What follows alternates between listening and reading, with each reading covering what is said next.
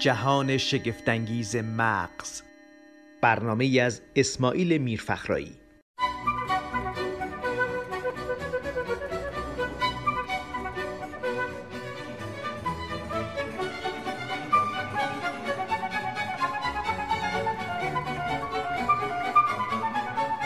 به نام خدا سلام عرض می‌کنم. دومین جلسه است که در خدمت آقای دکتر محمد نامی هستیم. متخصص علوم اعصاب و اختلالات خواب.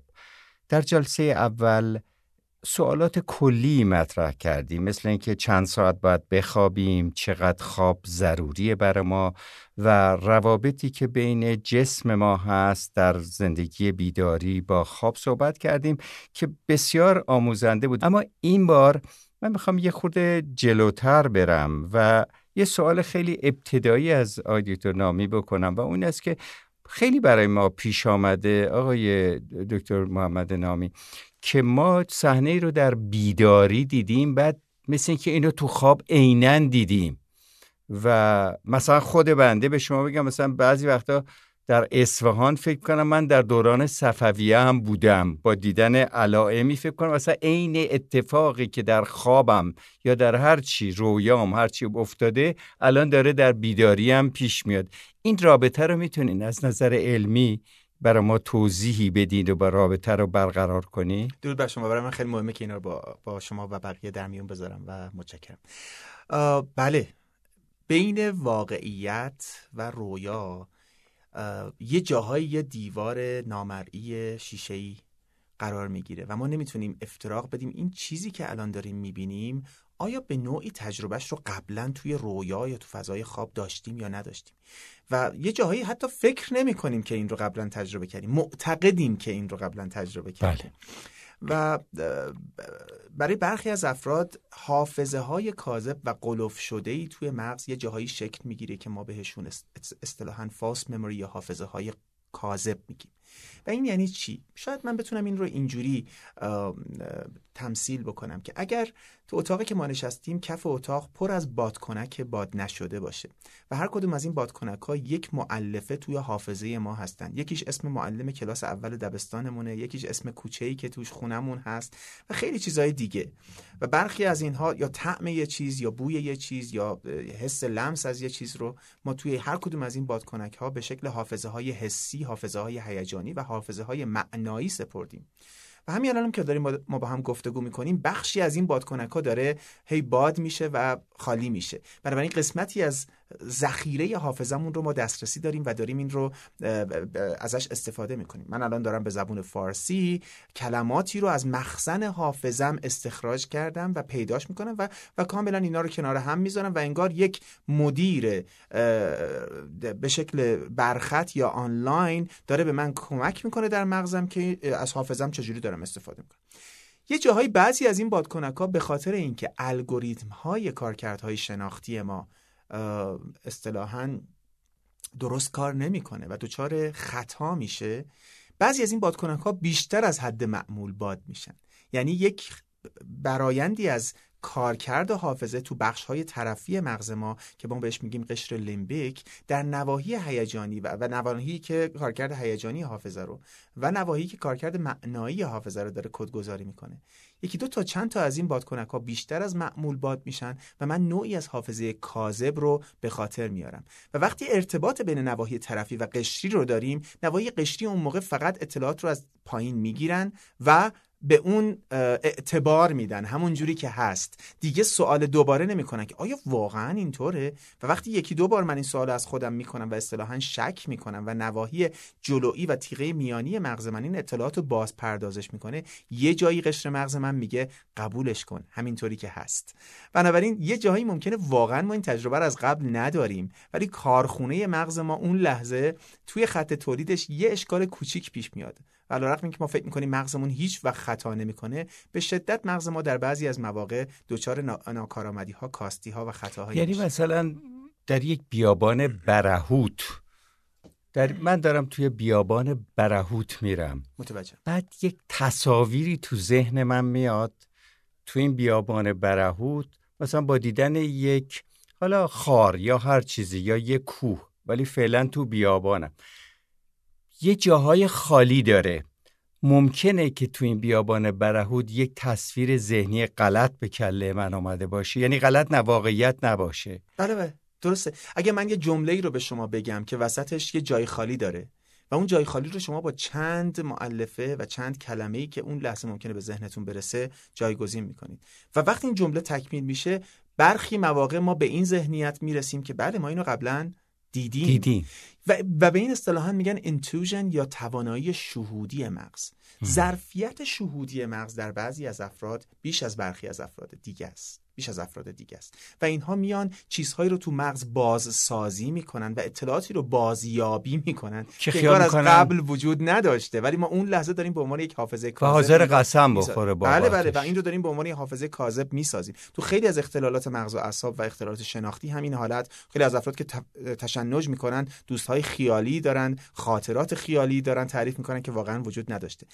به اینجا شاید بتونیم این گفتگوی ابتدایی رو با با کمک شما برسونیم. برسونیم جناب میرفخرایی اینه که پس ارتباط بین رویاهایی که ما می‌بینیم با واقعیت هایی که در زندگی اتفاق میفته می‌تونه به شکل اتفاقی وجود داشته باشه. چرا؟ چون ما چیزهایی رو که می‌خواهیم اتفاق بیفته تو جاهای خالی می‌ذاریم اصطلاحا بهش میگن کدگذاری در واقع پیش رو.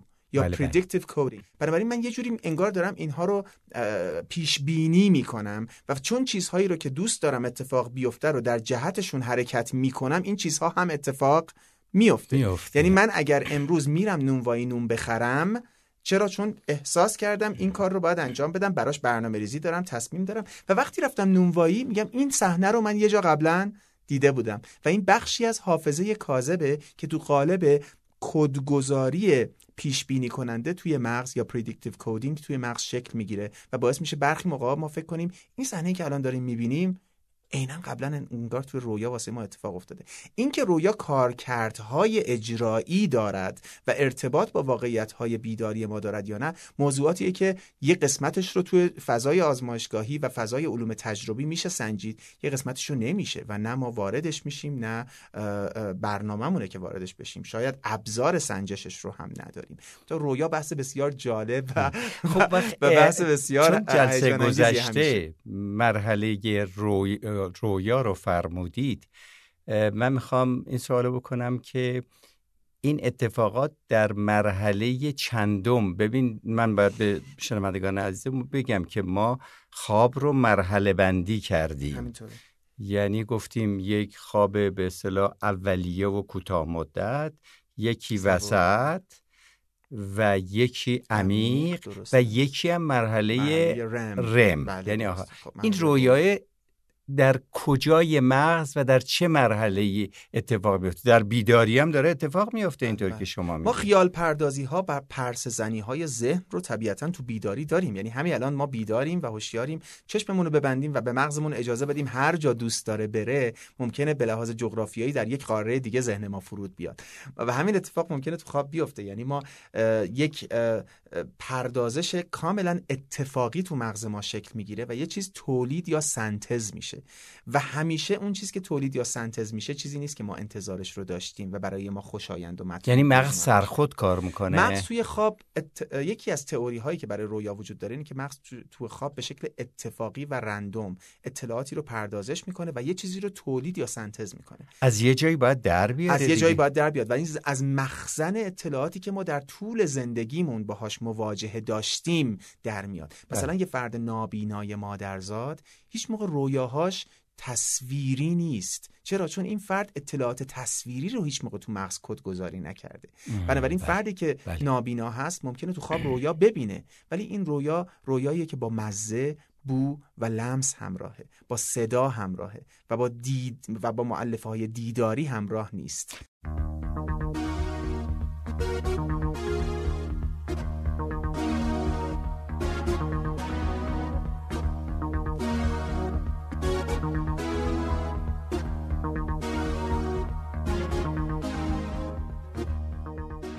چرا ما اکثرا خواب رو به زبان مادریمون می‌بینیم؟ اینم دنبال همون قضیه است. یا خوابمون سیاسفیده؟ ببخشید این رو دارم میگم چون به سر هممون میاد. درسته.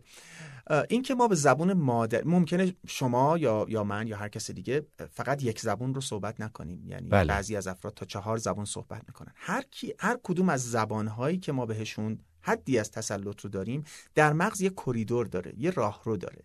و این پردازش از نواحی گفتاری مغز و از نواحی شنیداری مغز گرفته تا قشر عالی مغز یعنی نواحی پیچیده تر مغز که بار شناختی بیشتری رو داره یک مسیر پیچیده رو طی می‌کنه. و توی این مسیر اتصالات و سلول های بسیار زیادی با هم دیگه تعامل دارن و این باعث میشه که من بدونم که کلمه آب به زبون یک دو سه و چهار چی میشه؟ و معمولا دسترسی ما به اون زبانی راحت تره و پردازش اطلاعات که همین الان با هم توافق کردیم به شکل اتفاقی در فضای اون زبانی راحت تره که ما بیشترین مواجهه رو باهاش داریم.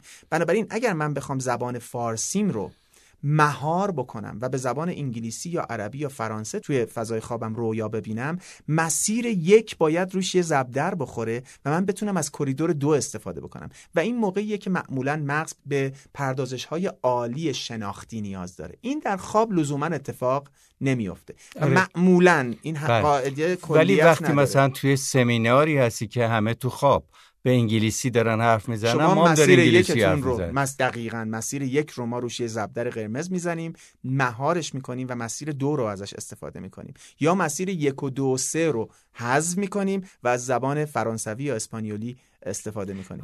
من می‌تونم این مثلا شناختی داره. تو مثلا من نشده حالا فردی می‌کنم چون میگم که خیلی هم مثل من فکر کنم مثلا ببینم مادرم که انگلیسی بلد نیست داره تو خواب با من انگلیسی حرف می‌زنه. این خیلی پیچیدگیه ولی نشده تا حالا. یعنی مادر من همیشه تو خواب با من فارسی حرف می‌زنه. بله. به دلیل همین بله بله. درست بله بله, بله, بله یعنی با اون فضایی که تو ذهنمون داریم. حالا دکتر جان بفرمایید که این حافظه کجاست که ما ازش هی در میاریم؟ ببینید اولین چیزی که ما باید روش توافق داشته باشیم اینه که محور حافظه و درونداد اطلاعات تو مغز ما کجاست. اولا قبل از حافظه و کارکرد حافظه و یادگیری ما یک چیزی رو داریم که بهش میگیم دروازه حافظه. و دروازه حافظه اسمش توجهه. یعنی وقتی من شما به چیزی توجه داریم اون اطلاعات رو می‌گیریم کدگذاری رمزگشایی می‌کنیم و اون اطلاعات تازه در اختیار اون محور حافظه در مغز من قرار می‌گیره. این محور حافظه یه نقطه کلیدی داره. و یک پایتخت داره پایتخت حافظه توی مغز میشه یک ناحیه‌ای به اسم hippocampus که تو کتابای فارسی به اسم هیپوکامپ مینویسنش بله.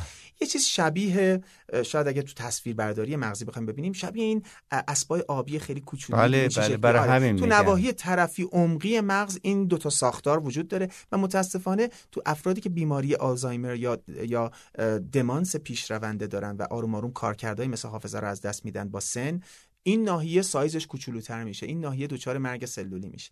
بنابراین حافظه ما پایتخت حافظه ما توی مغز هیپوکامپه ولی مثلا تو خاکستری هم سلولا به حافظه کمک می‌کنه در ادامه صحبت من این رو می‌خواستم در بله. میون بذارم که وقتی حالا این پایتخت کار کرد همه چیز که مال پایتخت نیست. بله. حالا این پایتخت باید این منابع رو در اختیار بقیه شهرهای اون کشور هم قرار بده. بنابراین شهرها روستاهای دوردست حتی ممکنه از این اطلاعات بی بهره نمونند اگر من دارم میگم مثلا گوجه سبز و یک کلمه رو به شما میگم طبیعتا الان که من به شما گفتم گوجه سبز یه شکل مربع تو ذهن شما بازنمایی نشد. یه چیز گرد کره شکل بله.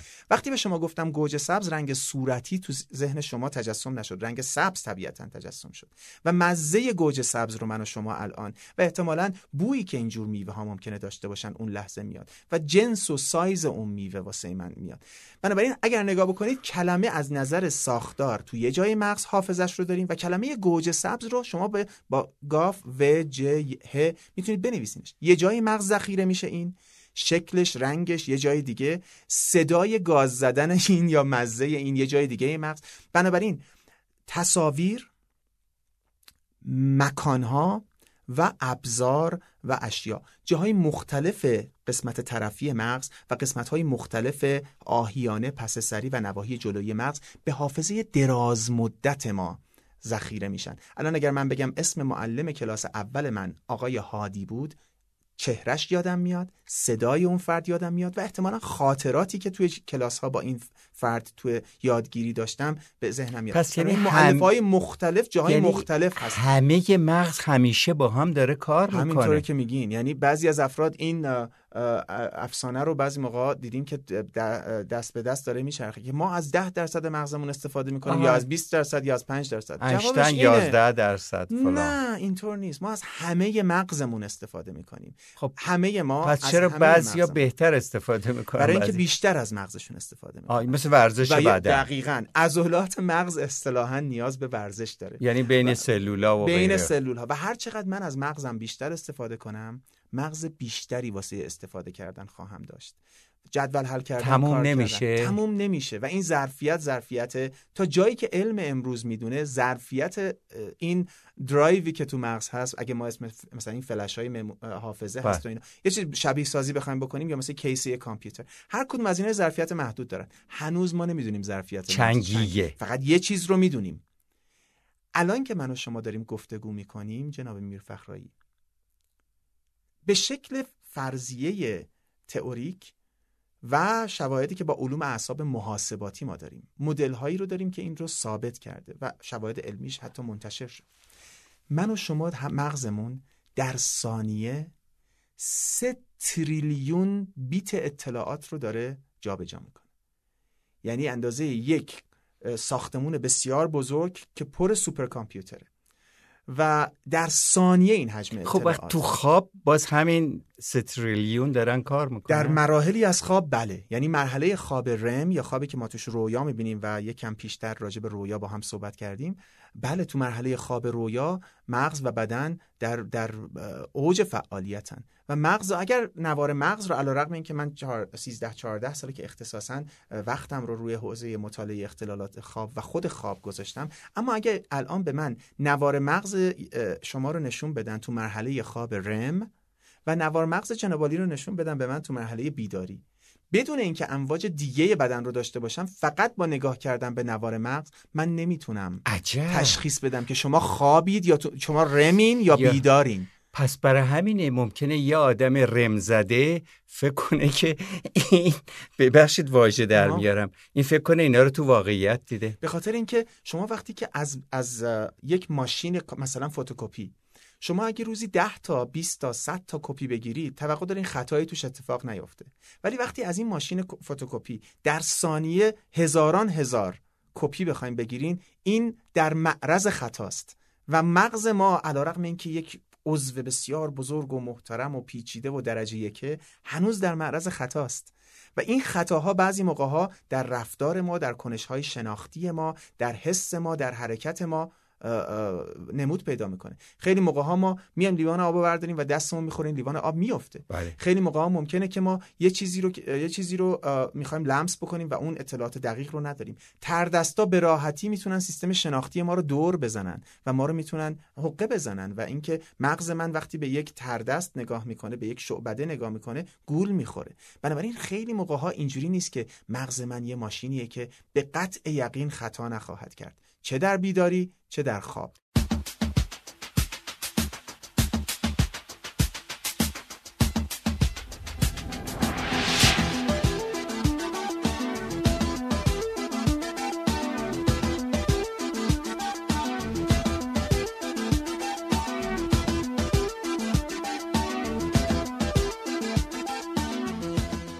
دیروز در جلسه بودیم که با بازی با پرسپکتیو یعنی جلو عقب بردن اشیا یا تصاویر به ما این خیال رو می‌دادن که یه آدمی تای اتاق کوچولوه یه آدم بسیار گند بله، بله. بزرگی اون جلو وایستاده. ولی وقتی می‌رفتی تو کج بودن این رو بله، می‌فهمید. ولی مغز ما در اون لحظه گول پرسپکتیوی رو می‌خورد. پس ممکنه در زندگی معمول و حتی در آگاهی بیداری هم ما دوچاری همچین تخیلاتی بشیم یا نه؟ در خوابه. طبعا. در بیداری و در خواب این این ناکارآمدی ها و کاستی ها هر دو ممکنه که مغز رو در مواجهه قرار بده. چیزی که هست اینه که خواب یک پیشتر هم راجع به صحبت کردیم که خواب یک بخش مهمی از ردیف کردن اطلاعات. کارآمدی بیداری ماست. بنابراین وقتی ما خواب ناکارآمد داریم در بسیاری از مواقع اگر نه همه موارد بخوایم بگیم بیداری ناکارآمد داریم. بنابراین این اطلاعاتی که در بیداری ما دریافت می‌کنیم توی خواب تازه باید بره اینا سازماندهی بشه طبقه بندی بشه و بعد اینا باید یه آرایش دقیق پیدا بکنه که حالا من بتونم با این شماره ای که اون حافظه به من داده اون شماره ای که اون اطلاعات هیجانی یا حسی به من داده در بیداری رجوع بکنم و با اون شماره رفرنس با اون شماره مرجع اون اطلاعات رو بازخوانی بکنم. حالا ممکنه ما خوابی ببینیم که هیچ المانی حالا سنتزشو یا ترکیب بندیشو من نمی‌دونم. ولی هیچ کدوم از چیزایی که تو خاطره هست تو این خوابه نباشه. متوجه می‌تونم اینو بگم. یعنی شما میفرمایید از خاطرات خودمون در میاد. بله. حالا یه چیزی ببینیم که مثلا من خودم رو میگم. بله ببخشید بله بله شنوندگان من خواب می‌بینم توی سیاره ای هستم که بند پایان توش تکامل یافتم. و ایستگاه راهنشون هم برای بند پایان درست شده. این که من هیچ وقت نبودم. بله بله. بعد با یه کابوس وحشتناک از خواب بیدار میشم. این از کجا در میاد؟ این رو ما داریم. و این سنتز و یه تئوری وجود داره. خب چند نفر تو دنیا خیلی زیاد راجع به خواب کار کردن. یکیش دامهاف هولمز و هابسون. اینا چند نفر هستن که خیلی معروفن اگر دوست داشته باشیم بیشتر راجع بهشون بخونیم. تئوری های مختلفی رو برای این بازسازی و, و چینش اطلاعات مطرح کردن. یکی از معروف ترینش همین AS تئوری AS که ما مغز ما به شکل اتفاقی یه چیزایی رو فعال میشه و یه چیزایی رو سنتز می‌کنه. یعنی فقط خاطره نیست بیرون خاطره ما می‌تونیم با توانمندی های شهودیمون یه چیزایی رو رو هم بچینیم و یه ساختار رو بسازیم. ببینید یه موقع هست شما وقتی که در گذشته. الان من قطعات لگو رو به شما میگم یا این چیزایی که باهاش بچه ها خونه سازی می‌کنن. تا موقعی که من به شما قطعات لگو رو نداده باشم شما نمی‌تونید اینا رو به هم بچسبونید و یه چیزی رو بسازین. درسته, درسته؟ ممکنه شما چیزی رو بسازین که قبلا تمرین دارین روش. بله بله. و ممکنه یه چیزی رو با کنار هم گذاشتن این قطعات لگو بسازین که تا حالا اصلا وجود خارجی نداشته. نداشت. ولی شما از سیاره دیدی دارید. از بند پایان یه, یه دیدی داریم از ایستگاه قطار یه دیدی داریم. ولی اینها رو ریکامپال یا باز آرایی می‌کنید روی هم میریزید و یه چیز جدید رو سنتز می‌کنید. و این دقیقا کاری که تو بیداری هنرمندا می‌بینید دارن. تو این فیلم های چیزی که فیلم هایی که اخیرا بله. و خلاقیت های خاصی رو هنرمندان دارن با معلف هایی که من و شما هم ممکنه داشته باشیم. اونا یه کارایی می‌کنن که ابروهای من و شما میره بالا از تعجب. بنابراین چیزها رو با یک آرایش جدید به هم ترکیب می‌کنن. و این توانمندی مغز ماست که می‌تونه خارج از چارچوب های معمول هم فکر بکنه. چه در بیداری و چه در خواب. مدارهای مختلفی چه در بیداری و چه در خواب فعال میشن که خلاقیت و حل مسئله ناگهان برق می‌زنه تو مغز ما. شاید برای من و شما اتفاق افتاده باشه و خیلی های دیگه که یک سوالی داریم که هیچ موقع راه حلش رو پیدا نکردیم و ناگهان ساعت سه صبح از خواب بیدار میشیم و میگیم bingo و پیدا می‌کنیم جواب اون سوال. حرف تکراری بزنم. پروفسور عبدالسلام جایزه نوبل رو برده بود در مورد unification theories. آمده بود ایران. چندین سال پیش قبل از فوتش گفت من این تئوری آخرمو که به اصطلاح یونیفیکیشن تیوری بودش یه روز دم صبح بلند شدم و اینو نوشتم و توازن به اصطلاح ریاضیش برقرار شد. بله، بله. تو خواب داشته فکر می‌کرده خودش به من گفت. خواب فکر می‌کرده و بعد تئوری رو در حقیقت در حالت بیداری و خواب یا هر چیزی که از گذشته بوده به اثبات رسونده یعنی ادامه داده. اینو یه آدم جایزه نوبل به من گفت. یعنی ممکنه بین ادامه خواب و آن چیزی که ما میگیم به هر حال یک فضای ریاضی نمیگم عینی. بله، بله. این یه رابطه ای باشه که توازن ریاضی برقرار شه و فیزیکش هم اثبات برسه. طبیعتا. و ما حداقل ده تا شبکه کلان کار کردی توی مغز داریم. مدارات مغزی بسیار پیچیدن. ولی ما شبکه های بزرگ عصبی توی مغز حداقل ده تاشون خیلی روش بله. بیشتر بحث میشه. برخی از این شبکه های عصبی توی مغز به کارکرد ریاضی برای حل مسئله برای قضاوت و برای برنامه ریزی کار اصلا طراحی شدن. برایند و همایندی و کار کردن هماهنگ این مدارها با همدیگه می‌تونه برای ما توانایی حل یه مسئله رو الان ایجاد بکنه که مدتها باش مشکل داشتیم. و این موقعیه که مغز به یه ریتم آهسته و آرام رسیده. یعنی سلول های عصبی با یک فرکانس حدود 3 تا 5 هرتز دارن کار می‌کنن. اون وقت مواد سمی هم شب گذشته یا روزهای گذشته توی خواب از مغز من رفت و روب شده. مغز من کاملا آماده است و حالا می‌تونه در یک آهستگی و در عمق آرمیدگی خواب خلاقیت رو بهش بپردازه. مثل موقعی میمونه که من شما تو راه رفتن یه فکر دقیق به ذهنمون می‌رسه. چرا؟ بله. چون تو راه رفتن با یک فرکانس حدود 3.5 4 هرتز مغز ما داره با باز تنظیمی میشه. یعنی ما هم همینجوری که داریم راه میریم انگار به مغزمون داریم آموزش میدیم تو می‌تونی با 3 هرتز در نواحی خاصی کار کنی. یعنی مغز و آه. بدن در یک هماهنگی قرار همینطور. و خیلی موقع من شما برای رسیدن اون آرامش می‌تونیم بریم قدم بزنیم ورزش کنیم. ورزش کنیم. و قدم زدن اون آرامیدگی و اون آهستگی ریتم رو در مغز ایجاد می‌کنه. و خیلی از کسایی که خلاقیتشون و یک مسئله رو بعد از مدت ها حل کردن توی توی ورزش موقع خواب ممکنه تو حمام موقع دوش گرفتن موقع تو قدم زدن توی پارک یا موقعی که یه جا نشستن و دارن به طبیعت نگاه می‌کنن. اون اون فکر ناگهان روشن میشه و برق می‌زنه توی مغز. و این دقیقا به خاطر اینه که مغز ما توی این فضای آرمیدگی و آرامش فرصت بهرهمندی از بقیه شبکه های کلان مغزی رو هم پیدا می‌کنه و این برایند کارکرد مشترک و هماهنگ این سلول هاست که ناگهان به من یه توانایی رو اون لحظه میده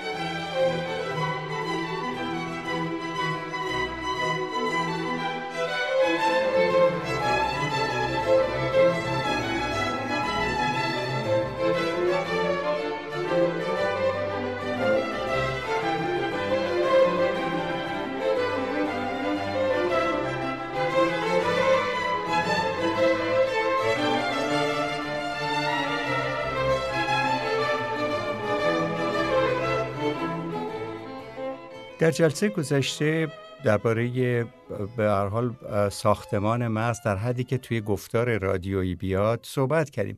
الان در اینجا می‌خوام یه بار دیگه یادآوری بکنیم. این صحبت هایی که ما می‌کنیم چه ربطی داره به مثلا قشر خاکستری قسمت به اصطلاح میانی مغز قسمت عمیقتر درون مغز و اختلاف این سلول ها یک تصویر رادیویی به ما بدید. یه بار دیگه برای روشن شدن کسی که الان دفعه اول این برنامه رو می‌بینه. با کمال میل. قسمت های عمقی مغز اگر ما اگر اینجوری بذارید عرض بکنم اگر ما یه دست گل رو در نظر بگیریم اون جایی که گلای رنگی رو داریم می‌بینیم قسمت قشر مغز انگار. قسمت هایی که وسط در واقع این دسته گل هست مغز میانی ماست. و اونجایی که انگشتای من چفت شده و دسته این گل رو گرفته ساقه مغز منه. شاید یه جور دیگه هم بشه این رو تمثیل کرد. مثل ساختمون سه طبقه. ساختمون طبقه بالای بالا میشه قشر مغز طبقه پایین میشه مغز میانی یا یا قسمت در واقع طبقه میانی مغز و ساختارهای عمقی مغز و قسمت پایین یا طبقه پایین پایین این ساختمون میشه ساقه مغز. آجوراش با هم فرق می‌کنه. سلولهاش با هم فرق می‌کنه کارکرد نواحی مختلف با هم فرق می‌کنه. قشر مغزه که در ما هوشیاری و شناخت رو ایجاد می‌کنه ساقه مغزه که در ما بیداری رو ایجاد می‌کنه. یعنی ساقه مغز باید از این ساختار یه سری مواد شیمیایی تولید بشه و این مواد شیمیایی هل داده بشه به سمت بالا. این مواد شیمیایی مسیرشون رو طی بکنن تا برسن به قشر مغز و این باعث میشه که من و شما الان بیدار باشیم. و برای اینکه مواد شیمیایی بیداری از ساقه مغز یعنی طبقه اول ساختمون خودشون رو برسونن به, به طبقه بالای ساختمون یا پشت بام اصطلاحا این وسط یه دروازه وجود داره. این طبقه میانی انگار یه درو توش هست. این دره وقتی که ما خواب هستیم عموما بسته است. بنابراین ارتباط و گفتمان بین طبقه اول و طبقه سوم توی خواب قطع میشه. جسارت می‌کنم. این در تالاموس این اتفاق؟ این دری که عرض کردم در میانه مغزه یک همینطور که میفرمایید یک جفت حساس بزرگ در مرکز مغز که ما بهش میگیم تالاموس. و این همون دروازه که باعث میشه ساقه مغز با قشر مغز هنوز معاشرت داشته باشه یا این ارتباط قطع بشه. و وقتی ما بیداریم مثل الان این تالاموس داره کار می‌کنه. اطلاعات حسی محیطی مثل مثل دما نور صدا و همه اینها رو از محیط می‌گیره و ما یه درکی از اتفاقات اطرافمون و پیرامونمون داریم. در صورتی که در خواب شما دیگه صداها رو نمیشنوین. در خواب شما دیگه اگه من پلک شما رو توی خواب بدم بالا شما چهره منو دیگه توی خواب نمی‌بینین. علیرغم اینکه چشمتون بازه ولی تصویری رو مغزتون پردازش نمی‌کنه و نمی‌بینیم. و و تو خواب ممکنه که حس لمس هم به همین شکل تحت تاثیر قرار گرفته. بوها اگر به یک سطح آستانه ای نرسن ما رو از خواب بیدار نمی‌کنن. بنابراین عملا انگار دروندادهای حسی ما نمی‌تونه خودش رو برسونه به قشر مغز و درک بشه. چرا؟ چون تو طبقه میانی این قشر میگین یعنی خاکستری؟ قشر خاکستری یعنی اون قسمت بله. بالا یعنی گل ها... یعنی اون گل هایی که تو اون دسته گل می‌دیدیم. وسط اون دسته گل عرض کردیم یا طبقه میانی این ساختمون عرض کردم که یک هسته به اسم تالاموس هست و حالا توی خواب این تالاموس بسته است. هیپوش چی کار می‌کنه هیپوتالاموس نمی‌خوام فصل فروشی کنم. ولی هی ما میگیم هیپوتالاموس. ممنون که اضافه می‌کنید و یادآوری میفرمایید که راجع به مسائل عمیق‌تر بحث بکنیم. زیر تالاموس یک هسته دیگه هست که مجموعه ای از هست ریز هسته ها رو داخل خودش داره.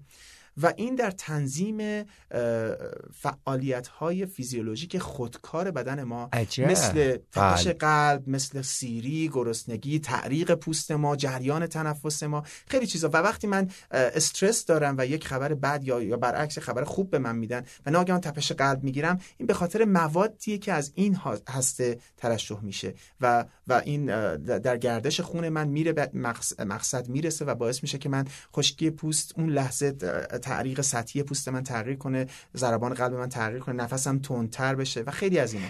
بنابراین بگم من چون یه خورده مثلا به هیپوفیز علاقه دارم هیپوفیز کجای کاره؟ ببخشید من این سوالا رو می‌کنم برای فضل فروشی نیست. چون اصطلاحاتیه که ما این لغت که به کار می‌بریم. بله. هیپوفیز با اون هیپوتالاموس چه رابطه ای داره؟ هیپوفیز و هیپوتالاموس هم باز با همدیگه یک موقعیت جغرافیایی یا موقعیت مکانی خیلی نزدیک دارن و به واسطه یه سری الیاف یا رشته های عصبی و شبکه عروقی بسیار غنی به هم وصلن. خب وقت هیپوفیز دستور ترشح غده ها و اینا رو میده؟ هیپوتالاموس وقتی اینها رو ترشح می‌کنه یه سری هورمون ها ترشح می‌کنه هیپوتالاموس. حالا این هیپوتالاموس اون هورمون های آزاد کننده یا هورمون های پیشاهنگ رو در اختیار هیپوفیز قرار میده و هیپوفیز یه سری هورمون کلیدی تولید می‌کنه که این هورمون های کلیدی. می‌تونن باعث تنظیم قند خون ما بشن ضربان قلب ما رو تنظیم ولی ناخودآگاهه این اینها یک سری فرایند درونزاده. بنابراین فعالیت هیپوفیز هیپوتالاموس جریان تنفس من فعالیت قلبم تو خواب بیداری موقع هیجان و موقع استراحت با هم فرق دکتر نامی یک چیزی اومده تو کله من باید بپرسم. محمد نامی متخصص علوم اعصاب و اختلالات خواب. ما تا چقدر می‌تونیم با تغییرات بیرونی و درونی خودمون رو این function ها رو این اعمال اثر بذاریم؟ یعنی شما نمونه ای از ورزش رو بله، عنوان بله. کردید بله، آیا ما می توانیم با بیرون درونمون رو درون اینجا منظورم چیزای رویایی و خیالی نیست درونم مقصودم فیزیولوژی درون. تا چقدر بیرون می‌تونه بیاد درون؟ من اگر اگر موافق باشید توی دو حوزه این رو در میون بذارم. یکی در بیداری یکی در خوابه. بله بله. لطفا. و در بیداری اول اگر بخوایم صحبت بکنیم این که مغز من چطور مغز کارآمدتری میشه پاسخش رو قبلا در میون گذاشتیم که باید ازش بیشتر استفاده بکنیم. ببینیم بشنویم لمس کنیم بچشیم بخوانیم و همه این حل مسئله داشته باشیم. و این اینها رو کنار هم به شکل مداوم تمرین کنیم.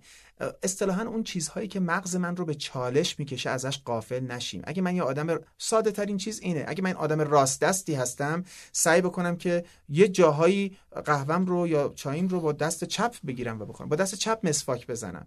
یه جاهایی سعی بکنم که یه زبون جدید یاد بگیرم. یک مهارت هنر ساز جدید برم یاد بگیرم. هر چیزی. هر چیزی که مغز من رو در یک فضای چالشی قرار بده باعث میشه مغز من اتصالات جدیدتر و ذخیره بهتر برای آینده داشته باشه. اصطلاحا به میگن ذخیره شناختی. و من دیرتر در معرض سرازیری قرار بگیره مغزم که... دمانس یا چیزایی بله. در مورد خواب من چطور می‌تونم مغز با مغزم مهربانتر باشم که خواب بهتری رو تجربه بکنه؟ خب اولین چیز محیطه. خیلی از افراد به ما مراجعه می‌کنن میگن که ما توی خوابمون خیلی نیمبند خوابمون و اینکه با یه صدای کوچیک یا با نور با یه تغییر دمای کوچیک یکم زاویه بالشمون تغییر بش... تغییر پیدا بکنه. یه موتور مثلا از دو تا خیابون اونور رد شه یا یه صدای خیلی کوچیک ما از خواب میپریم و وقتی از خواب میپریم دوباره به خواب نمی‌تونیم بریم. اولین چیز اینه که ما محیط خوابمون یا محرک های محیطی رو کنترل بکنیم. چیزهایی که تو محیط قابل کنترلن توسط ما چیا هستن؟ دمای اتاقمون. اگر اتاق خیلی گرم باشه مغز من خواب و آرمیدگی خوبی رو انتظار نداریم تجربه بکنه. چرا؟ چون گرمای اتاق با فعالیت قده تیروید من و تاثیر اون هورمون ها روی مغز من و تجربه خواب عمیق منافات داره. بنابراین خواب باید فضای اتاق خواب باید از حد معمول حتی خنکتر باشه. شماره یک.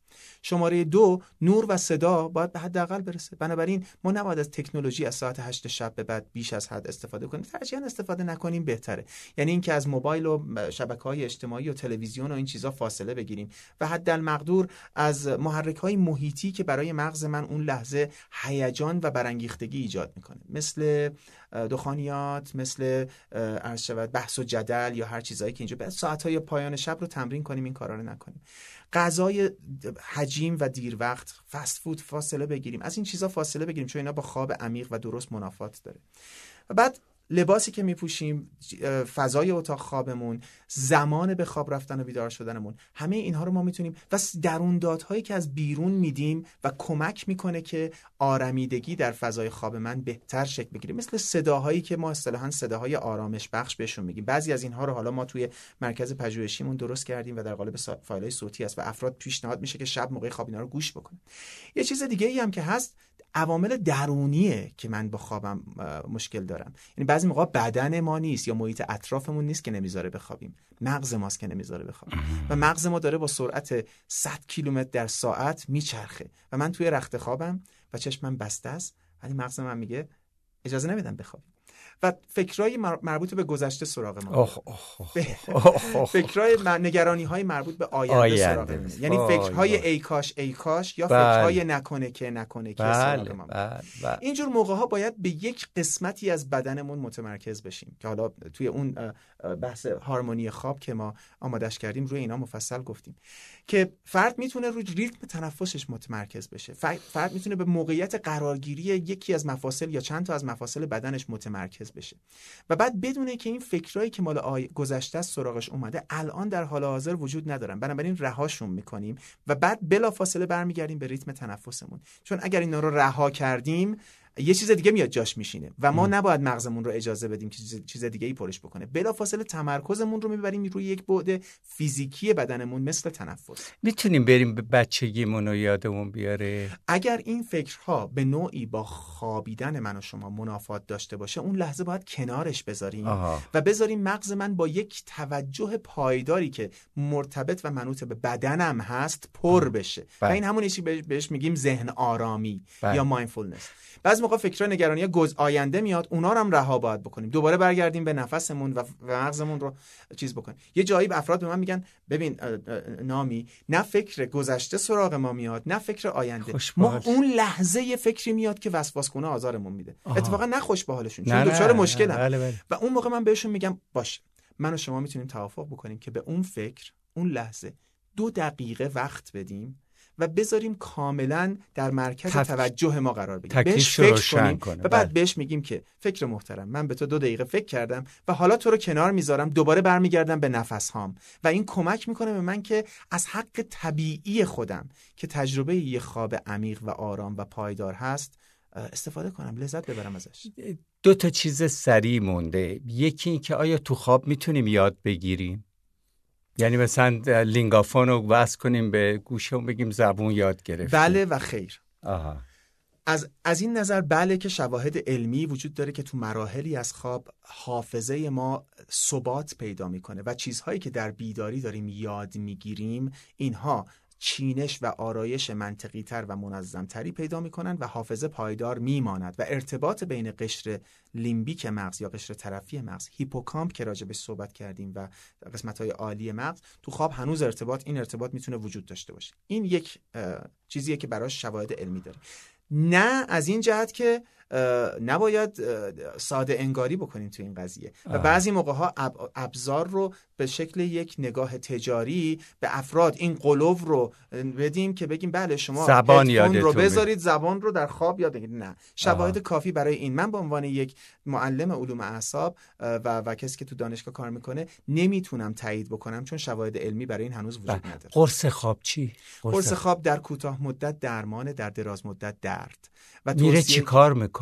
قرصای خواب در دراز مدت نباید استفاده شه. می‌تونه وابستگی ایجاد بکنه. استفاده دراز مدت و وابستگی به قرص های خواب باعث میشه. وقتی ما از اون قرص به اون قرص دیگه استفادهش نمی‌کنیم خب. و دسترسی نداریم خوابمون مخدوش خب این قرص میره رو کجای مغز اثر می‌ذاره؟ خب مکانیزم های داروهای خواب. متفاوته. بعضی از این داروها میاد رو نواحی عمقی و سطحی مغز که گیرنده هایی دارن به اسم گیرنده گابا رو اونها تاثیر می‌ذاره. وقتی من از این قرص استفاده می‌کنم در دراز مدت مغز من اصطلاحا عادت می‌کنه به این قرص ها یعنی چی؟ یعنی گیرنده های گابای من. بله. تعدادش قبلا تو یک حجم مختصر از مغز 100 هزار تا بوده الان میشه یک میلیون. حالا اگر اون قرص رو با دوز قبلی بخورم دیگه من خوابم نمی‌بره. سوالات زیاده. بیهوشی با خواب چه نسبتی داره؟ بیهوشی دوایی که می‌خوان عملمون کنن دو تا تفاوت جدی داره. اول اینکه بدن ما برای بیهوشی برنامه ریزی نشده. عمل جراحی رو هر ساعت شبانه روز ممکن انجام بدن و فرد هر شبانه هر ساعت شبانه روز ممکنه بیهوشی بگیره. دارو بیهوشی. بله. و ولی بدن ما برای خواب برنامه ریزی داره. ما ساعت زیستی داریم یک مجموعه سلول های مرکزی تو ناحیه SCN تو مغز داریم که این ساعت بیولوژیک ماست. و اگر من و شما رو توی جای خارج از محرک های محیطی هم بذارم باز مغز من یک آرایش درونی داره و می‌دونه که باید برای این بخوابه و بیدارش بنابراین مغز من برای خواب و بیدار بیداری طبیعی برنامه ریزی دارد. ولی توی بیهوشی مغز من غافلگیر میشه. نکته دومی که وجود داره اینه که توی بیدار توی بیهوشی فرد رو دیگه نمیشه بیدارش کرد از خواب بله. ولی توی خواب شما می‌تونی فرد رو بیدار بکنین از خواب بله ولی بیداری هم که خودشو به خواب زده رو نمی‌تونی کارش کنی خب تمومش می‌کنیم بله. الان در این قسمت بله، با بله. دکتر محمد نامی متخصص علوم اعصاب و در حال توجه ویژه و خاص به اختلالات خواب گفتگو می‌کردیم. امیدواریم هممون بیدار باشیم. از شما ممنونم به خاطر سوال من از شما ممنونم. من از شما ممنونم. خدا